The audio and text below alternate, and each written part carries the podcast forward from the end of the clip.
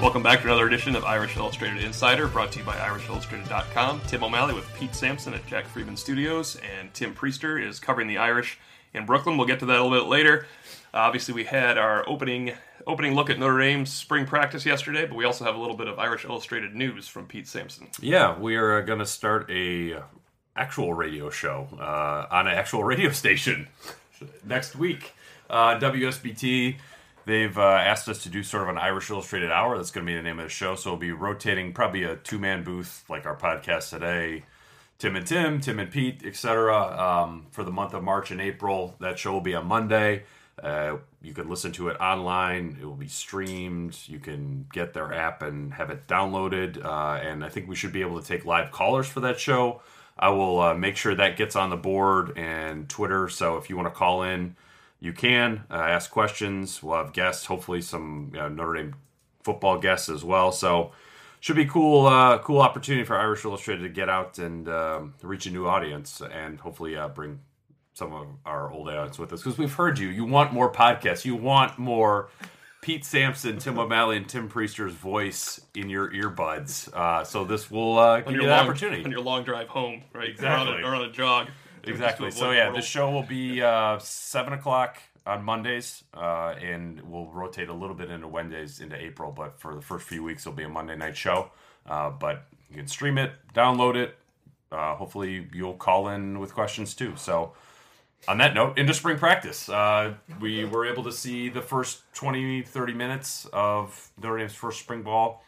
You know, we talked a little bit this on instant analysis on Wednesday, but no real big surprises I thought, but I think some some notable impressions too. For me, it was the fact that the cornerback position is probably as strong as it's ever been under Brian Kelly. I mean, that's uh, your top four guys without Shaun Crawford all look legitimately good. I mean, Tim, what uh, what was sort of maybe your biggest surprise? Yeah, it was. I thought a little bit. Brian Kelly kind of cleared it up later on. Um, I think it's interesting how they are moving the wide receivers around, uh, the tight ends and wide receivers around, and he even offered, "Hey, it's going to look a little different. We could have Chase Claypool in the slot, as you saw today." And I was, you know, we, we talked about that and how that might be a way to go just to get your best players. And maybe in some cases your biggest athletes on the field. Uh, Alize Jones could be a guy that moves over to that slot position, and I was not surprised to see Alize Jones with the third team tight ends because obviously there's a little bit of penance from uh, hurting the team last year uh, with off the field or with academic choices. But I was surprised to see Kevin Stepherson there. Um, I'm not sure I 100% buy the explanation, although it does make sense on the surface that he's not going to learn extra positions, so they will rep at his spot. But if you're the best X, you probably don't lose a lot of reps to start the spring. Yeah, I don't want to get too carried away on the first spring practice, but if we're out there after spring break and the next availability and Kevin Stepherson's running with a third team, then I'm not I'm not gonna subscribe to the we're cross training other players and can't give our our one deep threat reps Who's a sophomore, not with not a new senior. quarterback. Um, that that would be that would be tough to buy, and uh, certainly there's been some speculation about Kevin Stepherson. We don't really know what the situation is, but he's certainly practicing with the team and has been going through winter workouts and is is with the program. But um, that that was something that we'll watch moving forward. I think guys that uh, the old who jumped out and surprised you story as if they were hiding behind a hedge. Uh, Daelin Hayes looks great. I mean, he looked like a million bucks when he showed up. Uh, he's been earning interest on that over the last year. In tremendous physical shape. Brock Wright, somebody who really impressed you. Um, he looks like you know your college sophomore, even though he's a high schooler. Um, those would be two guys off the top of my head. And then I mean Nick Watkins as well. Kind of forget how long and lanky he is because we haven't seen him in more than a year. But um, he's a guy that you look at and be like, yeah, that that's what a starting cornerback should look like. Um, just the way he's put together, the way he's built. They've got some players on the corner. The Brock Wright story is actually kind of funny. I, I, for some reason, did not put to memory that he's number 89, even though normally with early enrollees, that's the one thing you look up on the roster. And I just saw this number 89 running by people in drills and beating Tranquill. I was like, man, that walk on is good. Not really a walk on. He's the best tight end in the country, but you Yeah. know, it's good. I have faith in my scouting ability now. I had no idea who that guy was that was burning people. So Brock Wright did stand out to me. I thought, you know, we speculated uh, as early as January that Alex Bars might shift inside to uh, more of a natural right guard position. Uh, it's only one practice, doesn't mean he's Mm-hmm. doing it, but he was there. Tommy Kraemer was at right tackle, and I would assume that if we go to odd or even number practices, you will see Liam Eichenberg as a first string right tackle too. I don't think it's never indicative of who's going to start the first day of spring that Tommy Kraemer's at right tackle and Eichenberg is his backup. That's not probably how it works. Yeah, and I, I think last year I was trying to remember how they opened spring ball uh, 2016, and I'm pretty sure Hunter Bivin was starting. Uh, He was, he yeah. ran with the first team at the beginning of spring ball, and you know certainly that got shuffled around as the season went on, or spring, even as spring went on, or James Onwualu starting at safety, or maybe it was John Turner I think started at safety uh, or, or we, were- linebacker. we had written off Onwualu a couple years ago as a guy switching positions at safety. He looked bad at safety, but he looked, ended up starting every game thereafter at linebacker for three years. So it's first spring is fun, but it's not really indicative of what you're going to see even in August camp necessarily. Yeah, I mean, certainly, I think the the story of the last couple days, um, in terms of what we've been watching, listening to, asking players about, uh, and also there's a great story on SI.com if you hadn't read it by Pete Thamel about Brian Kelly's uh, off season and sort of the tumultuous turnovers that happened. Um, is this new Brian Kelly, and we can argue about whether he's 1.2 or 2.0. I would say 3.0 because I really think this is the third version of Brian Kelly that we've seen, and certainly the most dramatic upgrade on paper uh, in terms of showing up to winter workouts. Um, and I thought it was interesting. Mike McGlinchey and Greer Martini sort of both said this. They were like, McGlinchey's quote was basically, "If I don't know who you are and you don't know who I am, why am I? Like, it's hard for me to play hard and play for you if if I don't know you." And McGlinchey even said, like, "Yeah, he needs to show his face around here." Um, so it's certainly a different Brian Kelly, and you know the SI story talked about him, you know, doing yoga and trying to get in better shape and all that stuff, and that's all part of it. Um, but I think just the, the the presence of it sort of falls in line with a you know sort of a leadership truism where like they don't care what you know unless they know that you care, and I, I think that the players think and believe that Brian Kelly cares more now. I, I find it strange because I think he went through that before with Zach. With Zach Martin talked about how Yeah. yeah, and this this is good news for Notre Dame fans. In 2012, after the season, we asked Zach what was the major difference. He said, "Coach was always here. He's eating dinner with us. We got to know him better." You'd think that would be something you want to Tony Alford, follow. Tony Alford told me exactly the same thing after that season about like Brian Kelly asked him, "What's what do you think the biggest difference with this team was?" And, and Kelly was like, "Oh, you know, we had well, we had Manti Te'o and Tyler Eifert. Of course, that that was the reason." And Alford was like, "No, it's because you were around and the players knew you and connected with you more." Um, and I think you know you, you can get away with that. Or, or get away from that at Notre Dame because you are stretched thin and there's a lot going on. But um, you know, maybe this is, I think, sort of where you get back to, and we said it on last week's podcast or earlier this week. Four and eight has some positive after effects too, and I think that's one of them. I, uh, you know, uh, you can't win in spring, but last year they lost in the offseason. Yeah. And it seems positive now. There was a funny, uh, when Jack asked for podcast questions, there was one, a nice sarcastic one I appreciated on there with, what does the trophy look like for uh, winning the offseason? Is it? and that's, you know, they're, they're, they don't give them, but you can lose in the offseason. So by that measure, you can also prepare yourself to win in the offseason because they certainly prepare themselves unwittingly to lose last year because they cannot stop apologizing about their strength and conditioning program for the past, which I find troubling because from the outside, I guess some people said it to us. Like people were hammering home on the message board that they did, that they didn't seem strong enough, and now I feel Yeah. like I have to listen to these things. But uh, you know, we we said there's going to be a problem because they retained their defensive coordinator going to last year. We didn't say there's going to be a problem because Paul Longo was or the the strength and conditioning program is a problem. Clearly, it was, and they seem to know it. And hey, it, maybe it's one year too late for some people, but all indications are that that is not going to be an issue this year. Yeah, I thought. It, I mean, it's interesting how much uh, Brian Kelly has volunteered the fact that the changes he made were player driven. Um, you know that the strength and condition we. He said like we weren't giving the players what they needed or what they wanted in strength and conditioning.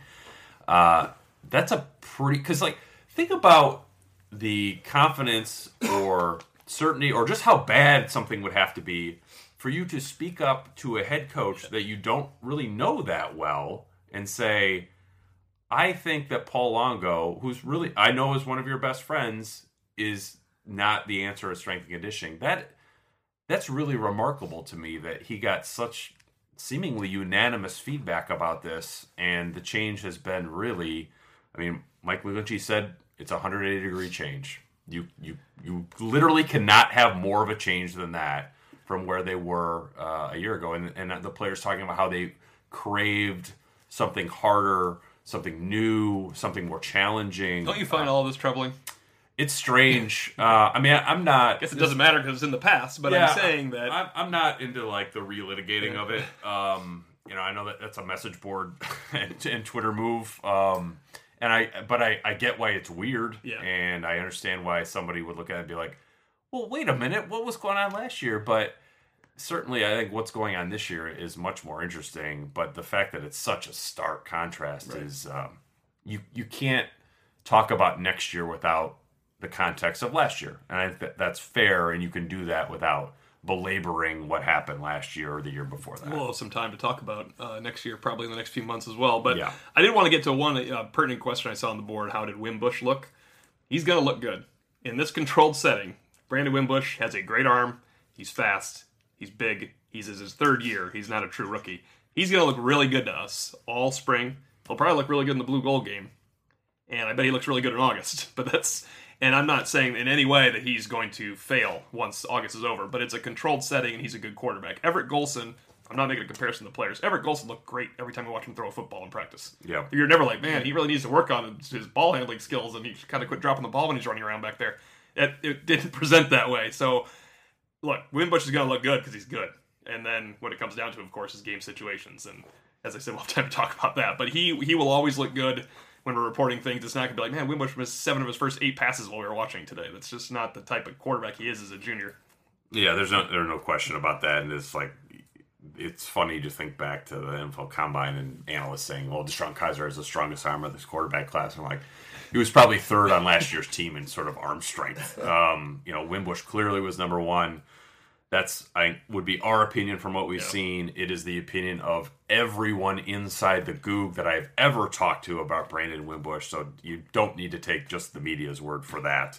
Um, and yeah, it's like just in 30 minutes of practice, like, oh yeah, he's got a real gun. Um, and we never really saw that last year because we were just in a few practices in August, and then we went away and we never saw him again. But um, He's a strong guy. I mean, that's it, he's a solid 225. There's no He's- he's question. well built. No question. And I, what little we saw in one on ones, I mean, the ball was it was noticeably not only with more velocity than anything Ian Book can put out there, but it was noticeably more accurate too. Uh, and I thought that the passes that he was delivering, again, 30 minutes, March 8th. Um, let's not get too carried away, And but these guys should get open. We should always, when we're writing these practice reports, it's set up for guys to get open. You're one on one on a whole field. exactly. It's kind of hard to cover the guy. yeah, but the ball's there. It's he's letting receivers make plays on it. Um, I just I liked pretty much everything I saw from him in day one, and that's kind of what things are. That's what the season comes down to. Comes down to a handful of other things too, but mostly it comes down to Brandon Wimbush and can he run the offense and are we going to see him when the lights come on in September against Temple and prime time against Georgia? He's going to look as good as he did in March inside the Loftus Center. Probably not, but you know, I, I, certainly he's played in some games here and has had had a, a high school career where he played for championships and you know played at MetLife and all that stuff. But um, there there's no reason to think it won't. Right. I guess that's probably the best way to put it right now. Um, and I guess just sort of getting out of segment one, your biggest concern coming out of of Wednesday, and was it really anything new than your biggest concern going into Wednesday? No, I don't think so. I think the defensive line is going to be perceived at the end of spring as it is now and at the beginning of August, and hopefully not the end of August, but as, as the biggest question mark for the team, the defensive interior. I have been a proponent of the solidness of one Daniel Cage. They need him back in shape. Uh, he does not win the Body by Bayless Award as of now. And they need him to be solid. They need Jerry Tillery to be more than that, and they need some guys to step up. It just, I was covering the offense yesterday, and I heard every word Mike Elston said. Yeah. That's that's the best way to put it. Mike Elston was exa- exas- exasperated with what was going on out there, and I, I don't blame him um, because when your corners are that good, they're not going to look as good Yeah. if your defensive line isn't there. So that would be my concern. Uh, but there's plenty of plenty of training. And obviously, they can become solid. It's not like they're relegated to to being a poor line, but uh, they don't really seem to have a difference maker now, unless that guy becomes Daelin Hayes, which we don't really get. Yeah, I mean, didn't get a look at him at that point. You're waiting for uh, Darnell Ewell to enroll, and you're looking at Scott Pagano a little bit differently now because there's no question if they got him, he would be starting, um, and he would never come off the field. The way they lined up yesterday was, you know, Tillery was the nose, as Brian Kelly described it, and then Jonathan Bonner was the three technique, with the starting ends being Trumbetti and Hayes. That's that's a pretty light line, um, especially if you're going to be more of like a, a four-two-five type defense. So it's they they've got a lot of work to do there, and I'm not sure that they have the material to do it um, until Darnell Ewell gets here, and maybe if they get Scott Pagano, because it's it's it's a line that's light on has a lot of bodies. Um, but it's light on guys who you can count on in, in a live game situation. And in fairness to Cage, I did didn't he have off-season surgery as well? A Don't hernia know. hernia issue, I believe. I, but I never got that confirmed. So I want I, I don't want to I don't think I want to put it all on Cage just being out of shape the way I said that. No, I think he like- actually could not train fully. So Well, and he had the con- well, it's like he Yeah, had the definitely- concussions, so he misses the last I think four Yes. games of the season. Then they're off for eight weeks uh, because they're not in a bowl game. Uh, you know, it's multiple concussions. We've seen like Corey Robinson, for example, last year picked up a concussion the first week of spring practice. Was was not over feeling the after effects of it until basically the end of April Yeah. or into May. Um, so Daniel Cage got he kind of got a bad hand in terms of these concussions, and it's he, but he needs a really good offseason, a healthy summer. He needs to you know certainly get some good luck in terms of the concussions and, and being able to make it through a full offseason. But yeah, he's got he's got a ways to go if they don't, if they don't have him available at all, or if, or if he's available at a third team capacity, which is where he ran yesterday. Um, the defensive line is, is going to have some real trouble. So that's it for segment one, Irish Illustrated Insider. We're going to come back, talk a little hoops. Notre Dame plays Virginia tonight in the quarterfinals of the ACC tournament. We got a bunch of questions on top of that. Uh, so some hoops talk, some more football talk. Next, Irish Illustrated Insider, segment two.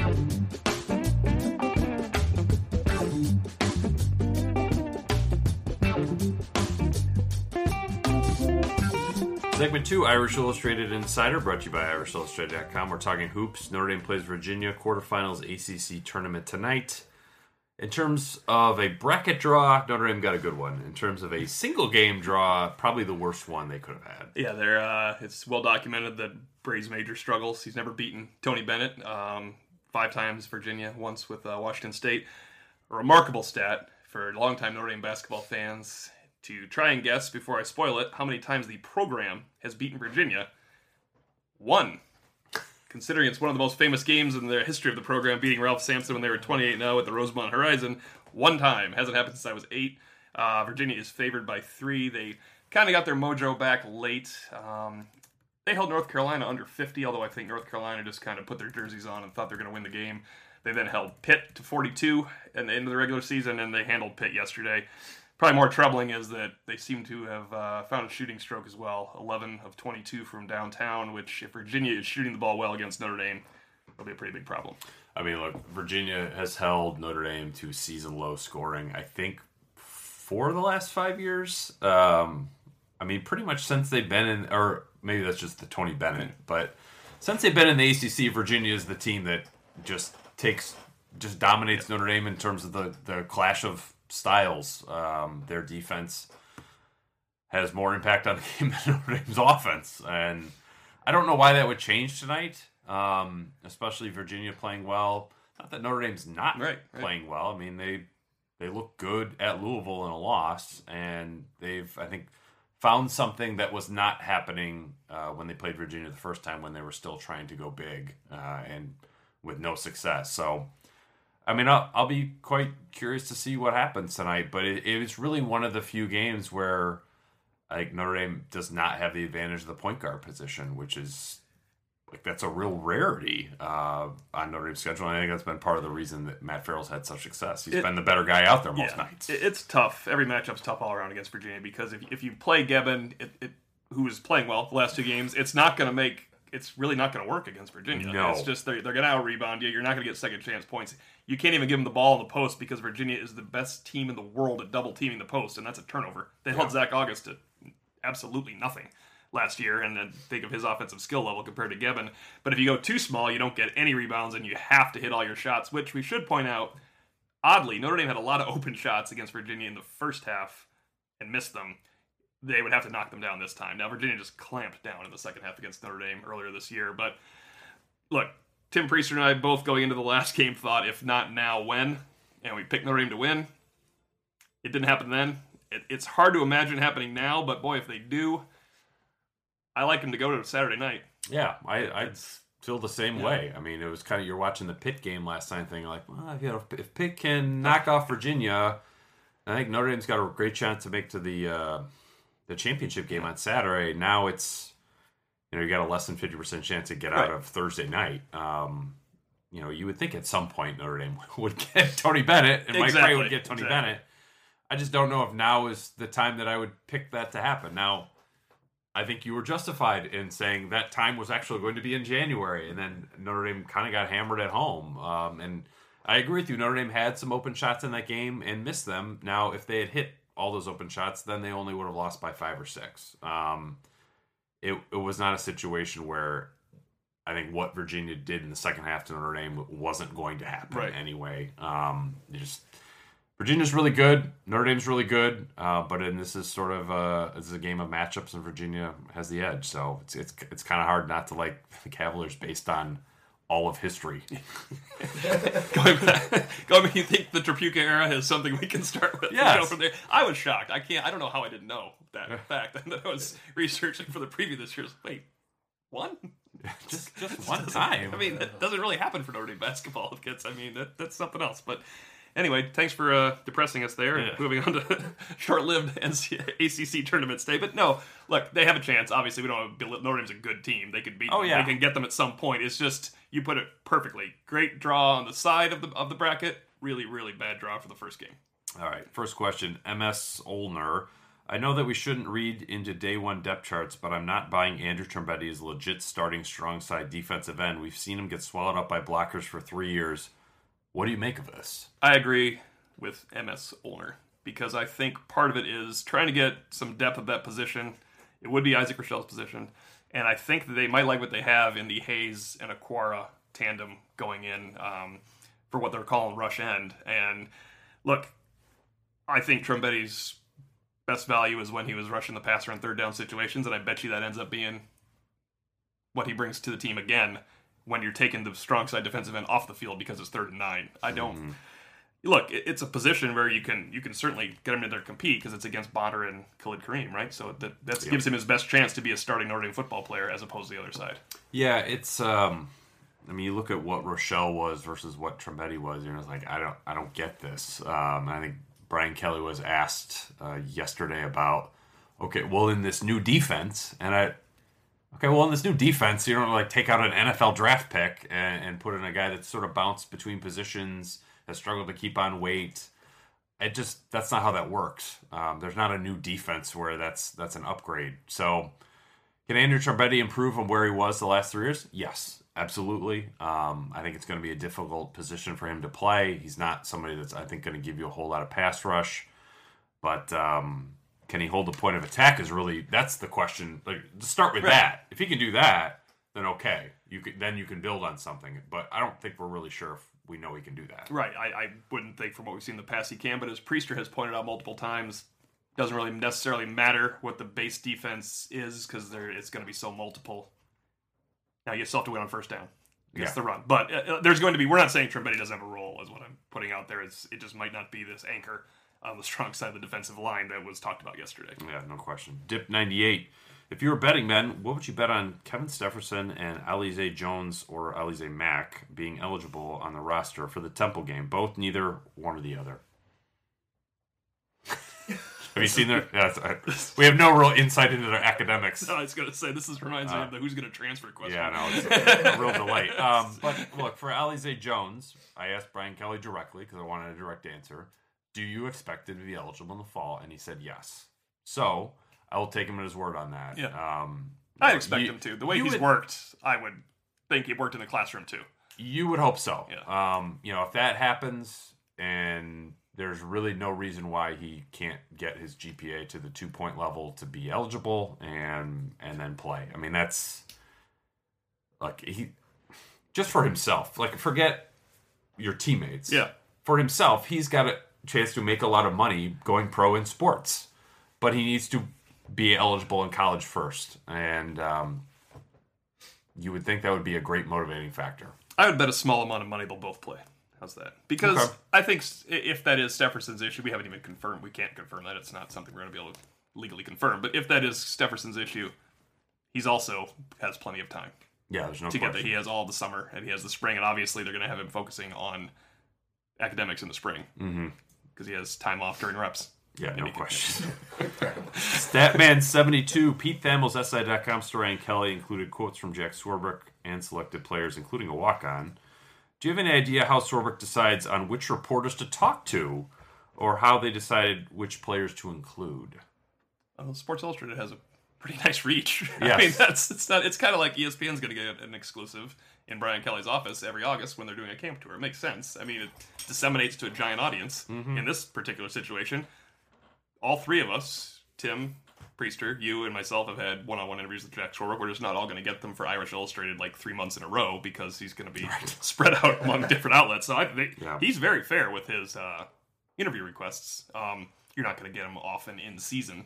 Matt Fortuna, when he was with ESPN, did last year, and time not, it might not happen again this year if they're losing because that uh, one comment didn't go over well. But I think no, they're they're pretty accommodating about that. Um, and then with Brian Kelly for exclusives, it's it's got to be in the summer, which is understandable too. I mean, you're gonna Yeah. there's too many people covering to give an exclusive in the fall it's, or August camp, anything like that. On the local beat, at Yeah, least. on the I mean, yeah. look, it's Sports Illustrated is Sports Illustrated. I don't think anybody on the local beat is going to begrudge Notre Dame or Sports Illustrated for setting up that story. It makes sense for them to do so. But I agree with you. I think Jack Swarbrick is really accommodating. If you ask to talk to him, he's there have been a couple times where he's declined, but it's been more like heat of the moment after a game type of situation where he's just like, I, I don't want to say anything right now. And I look, I get that. We have to ask, and he's certainly in bounds to say no. But in the off season, if you want to talk big picture with him, um, whether it be facilities, schedule, I mean, he loves to talk about basketball. Um, Yeah. you know, he's he's more than happy to do it. Um, you know, I think he's real comfortable doing it. Catch him talking about basketball next week instead of after tonight's game. Yeah. That'd be all set.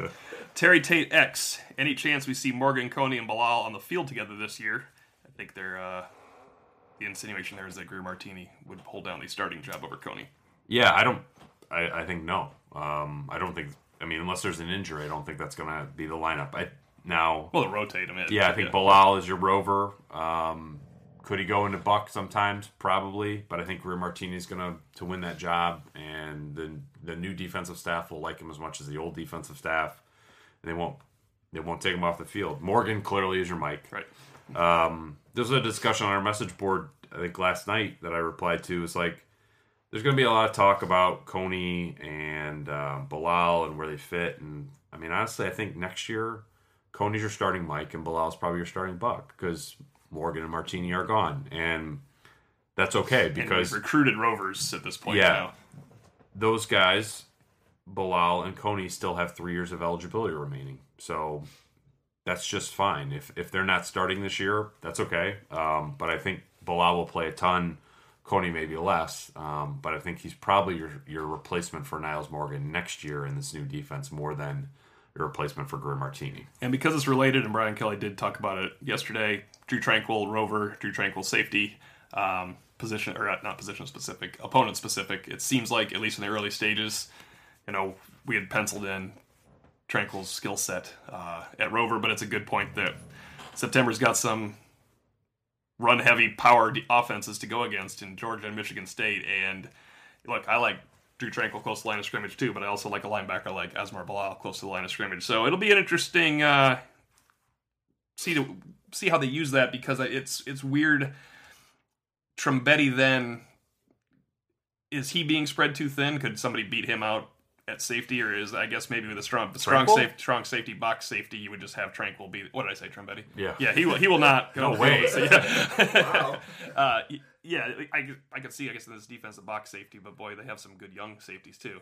I had moved him so quickly, Tranquill Yeah. to Rover, that I hadn't really thought about. You know, it's interesting. It was one thing that it didn't strike me as I was watching practice, um, but I was thinking about it last night. And the, th- fact that we go out there and the starting safeties are Tranquill and Nick Coleman. And I looked at it as like that. Maybe that says a lot about Nick Coleman, and maybe it doesn't. But I wonder if it says more about Jalen Elliott and Devin Studstill, where they want them on the field together, and they're just like, you guys are a unit. So when Tranquill moves up, those are your starting safeties, and they just want that a rapport to develop between those two guys at the back because they know they're the long term answer at that position. They're certainly great athletes. They're young. Studstill's played a, a bunch last year. Elliott, no, but I wonder if they sort of look at those guys in tandem as like we need to develop chemistry between those two. So whether they're on the first team together or the second team together, they're just always going to be together. in practice. You're saying, Yeah, yeah, that, so that's an interesting. when they rep the rover and it's Tranquill, then I my hunch would be like, well, Nick Coleman wouldn't be in the first team there. It would be Elliott and Studstill together because I want to keep those guys together. It's that would be a, a question for BK maybe after spring break. I'm, I'm curious to see how they go about that. Is because you think that chemistry. We always talk about chemistry between quarterbacks and receivers. Like, don't you need chemistry between your safeties? Um, Probably more. yeah, I mean, so I think we've seen when they don't have it, it doesn't look that good. So um, I, I'm curious if that's something that the staff tries to mine a little bit. ND Fan 101. What are the candidates for DeShone Kizer's vacated captain spots? How many captains does a football football team really need? Uh, and Brian Kelly did reference they had seven captains at the Echoes last year. Kaiser left, and then he referenced a seventh. Maybe there will be a seventh captain again at some point moving forward. I don't think you need seven, but if I had to pick one, I was thinking about this. Just the way he carries himself, and with the theory, your best players should be your captains, especially if they're fit that mold. I like Josh Adams to Oh, be yeah. a guy that could be the pulled up to be a captain. He's look, I, I had so much respect for Josh Adams last year when I saw him barely be able to get off the field after that USC game. Mm-hmm. He gave everything he had. He actually ran better in November than he did in September. Definitely better than he did in October. Um, it was funny. He said he he didn't felt he finished well last year. It wasn't strong enough. I, I kind of told him, by the way, you finished great last year. It was it was the beginning. He did mention that he was hampered. Um, we saw the injury first day at Culver. He said that bothered him actually through for a long time. Yeah. the, the hamstring injury. So no, I think Adams would be the guy if you need another captain that jumps up in there. Yeah, and look, how many captains does a team need? I don't know, but Mike Brey has like a third of the roster as captains, and that seems to work out okay for him. But uh, Josh Adams, I think, is the obvious pick. It's got to be somebody on offense. Um, and it can't be another offensive lineman. uh, there's nobody at tight end that I think has the personality for it. Um, Equanimeous St. Brown is, is pretty reserved. Josh Adams has played the most. He's been the most productive, uh, and I, I think he's you know probably the most conscientious among that group too. So he would be my guy. Um, He's exceptionally well spoken, which is, Yep. may, shouldn't maybe shouldn't matter for captaincy inside a locker room, you- but it probably does with the. look, I mean, it if you gotta- does. part of being a captain is communicating, Yeah. and I think Josh Adams does a good job communicating. Uh, I yeah, the hamstring injury last year. I mean, that was that was something I thought a lot about when I was writing about Matt Balis uh, in the offseason because Matt Balis told players at Mississippi State, if you pull your hamstring, that's your fault. That means you're not working hard enough. Um, so I'll be curious to see how Josh Adams develops physically over the next four or five months and how he did over the last couple months because he's a pretty impressive guy physically as is. Um, but maybe it's just a question of moving things around so he can stay on the field a little bit more. But um, that's um, he's got uh, he's got some captain potential for this year and, and maybe the year beyond that too. So that's it for our Irish Illustrated Insider today. We're going to be back on Monday, February or March 13th to talk NCAA brackets, how the ACC tournament went, if Notre Dame survived Thursday night or not. Um, you may be listening to this podcast tomorrow morning and be like, I already know what happened. Um, but uh, Notre Dame will have its destination for the NCAA tournament. At that point, Tim Prister will rejoin our podcast uh, as well after he returns from Brooklyn. So until then, Monday, February March 13th. I just keep saying February. I had Trumbetti at safety, so Yeah, it's okay, okay. all right, thanks. no- yeah. Until then, he's Tim O'Malley, and I'm Pete Sampson, and you've been listening to Irish Illustrated Insider, brought to you by IrishIllustrated.com. The writers from IrishIllustrated.com are now on WSBT Radio. Join Tim Prister, Pete Sampson, Tim O'Malley, and WSBT Radio's Sean Stires for the Irish Illustrated Hour. Get the latest insight on what's happening with the Notre Dame football team, along with other Irish athletic programs, plus interviews with Notre Dame newsmakers. The Irish Illustrated Hour can be heard in March, Mondays at 7 p.m. on Michiana's Sports Leader 96.1 FM, WSBT.